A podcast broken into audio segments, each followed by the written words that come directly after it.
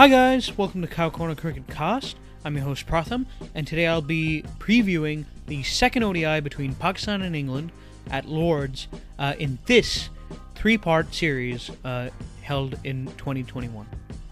Immediately prior to the start of the series, it would be pretty safe to say that England went in as the underdogs. Now, it's really funny saying that because actually, given that England are the current World Cup champion holders and that they've probably been the best team in modern conditions and limited overs formats for what at least four years now. Um, but when your entire original side is announced two days from the beginning of the series as being basically out of the series, as England's was, remember, guys, several of them contracted COVID and the rest of the squad had to self isolate and quarantine themselves, making them unavailable to play. That's a tough ask.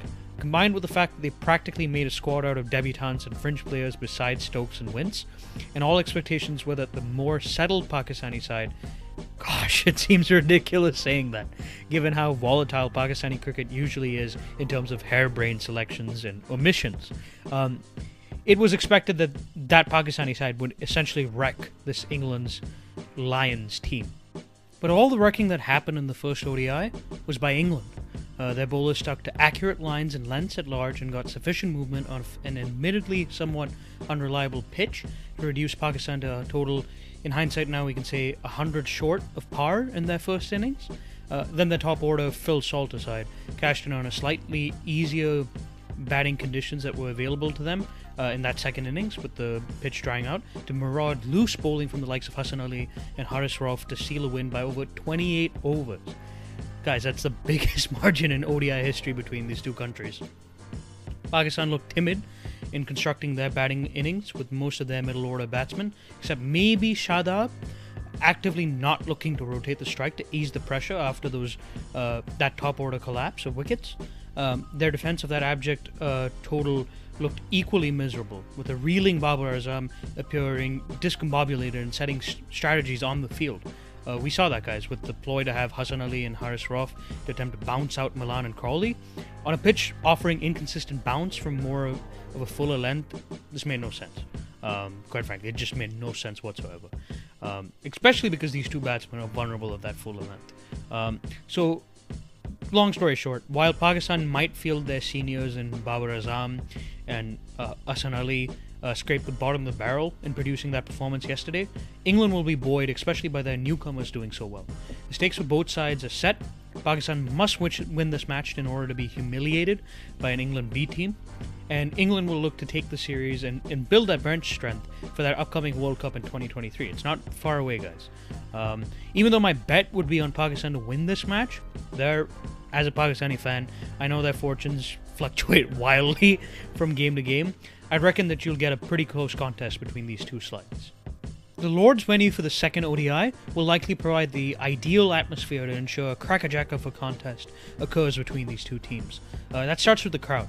Ever since the pandemic hit, all us international cricket fans have been dying, dying to see a cricket match being played with full stadiums, cheering or egging on players, right? Um, we'll finally see that, Lords, with um, the ECB having announced a 100% capacity for this game. Uh, this could cut both ways, though, guys. Um, yes, most supporters in the stands will probably be English, and that could provide a sense of home advantage for those hosts, including those at Lord's Cricket Ground uh, member stands.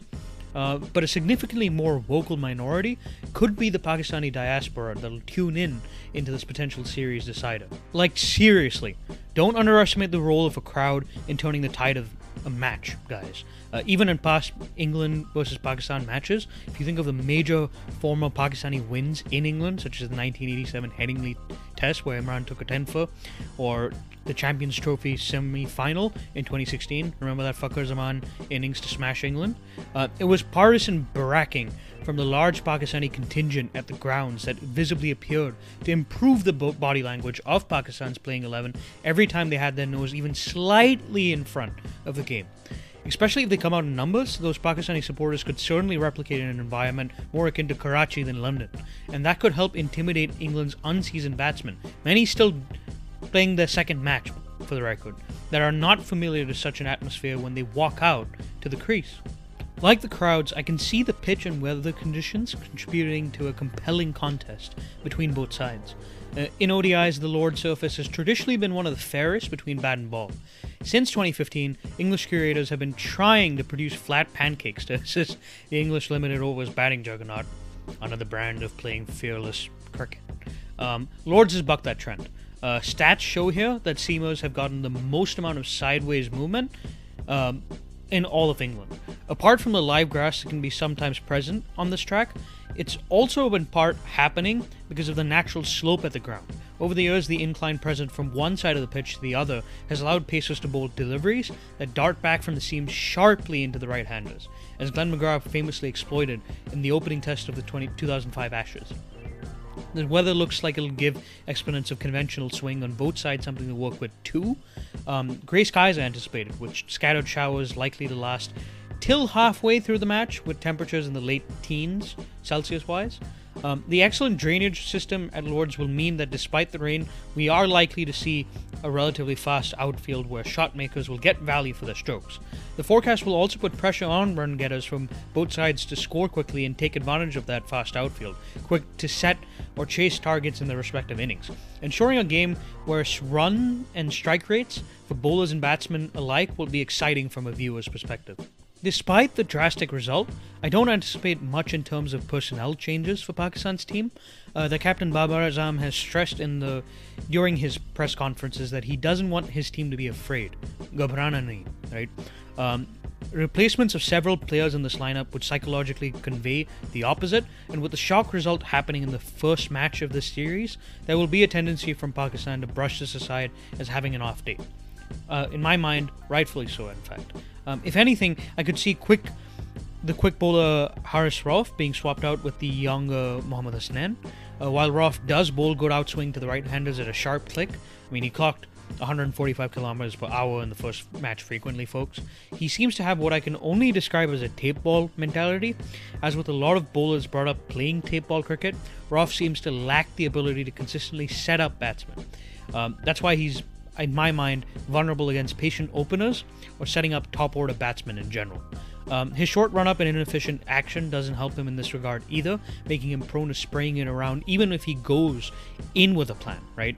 Um, with him not certain to get the new ball with Hassan Ali and Shaheen Shah Afridi around, where he could use that outswing to good effect the most, uh, Pakistan would be tempted to go with Mohammad Hasnain. The six foot two youngster has the potential of bowling over 93 miles per hour, and he has improved the saucer seam position that he had, guys, that prevented him from getting the ball to deviate off the wicket or get the outswinger going that his action would naturally allow. For a while, he has been groomed as a future third seamer for all formats, and I see the Pakistani think tank as willing to give him a go in conditions where an enforcer of his pace could be deployed. They say you should never change a winning team, England will be definitely thinking along those lines as well. Having said that, with the back to back nature of matches scheduled in the series, uh, there's another match being played two days later, right, guys? Uh, it's a lot of strain, right? So England might want to rest a seamer or two here to refresh them for the series decider if each team goes into the final match at Edgbaston 1 all. Uh, the bloke I could see getting rotated most likely would be Craig Overton. Um, his supporters claim that he'd gained a yard or two of pace while playing in the county championship from when he debuted in for England a couple of years back in the Ashes Down Under. In that 2017-2018 Ashes, he had an average pace of around 80 miles per hour. In the first ODI, he averaged around 81.1 miles an hour. He's clearly not gotten significantly quicker, and even though he did pick up two wickets in that match, he got them off, quite frankly, poor aerial shots from not very threatening short balls. With a tall quickie like Carse already in the squad, who's bowling 10 miles faster, Overton could be very well redundant to the English cause. If he goes, I could see England replacing him with another beanpole quickie in Tom Helm, who's got a lovely repeatable action and is consistently around the 85 miles per hour mark. While the pitch will help seamers, um, I don't see the leg spinner Matt Parkinson being pensioned off. England, Pakistan's low order, I should say, in the last match tried to take him on, with them him nabbing cheap wickets as a result. Uh, the longer boundaries at Lords will also give him more protection than Cardiff. Um, still, if England choose to go in without him for an all-pace attack, I'll sense that they'll go for the recalled six foot six inch Jake Ball, whose height can be seen as an advantage to extract extra bounce. Overall, I'd predict the following players for each side to be playing in this match.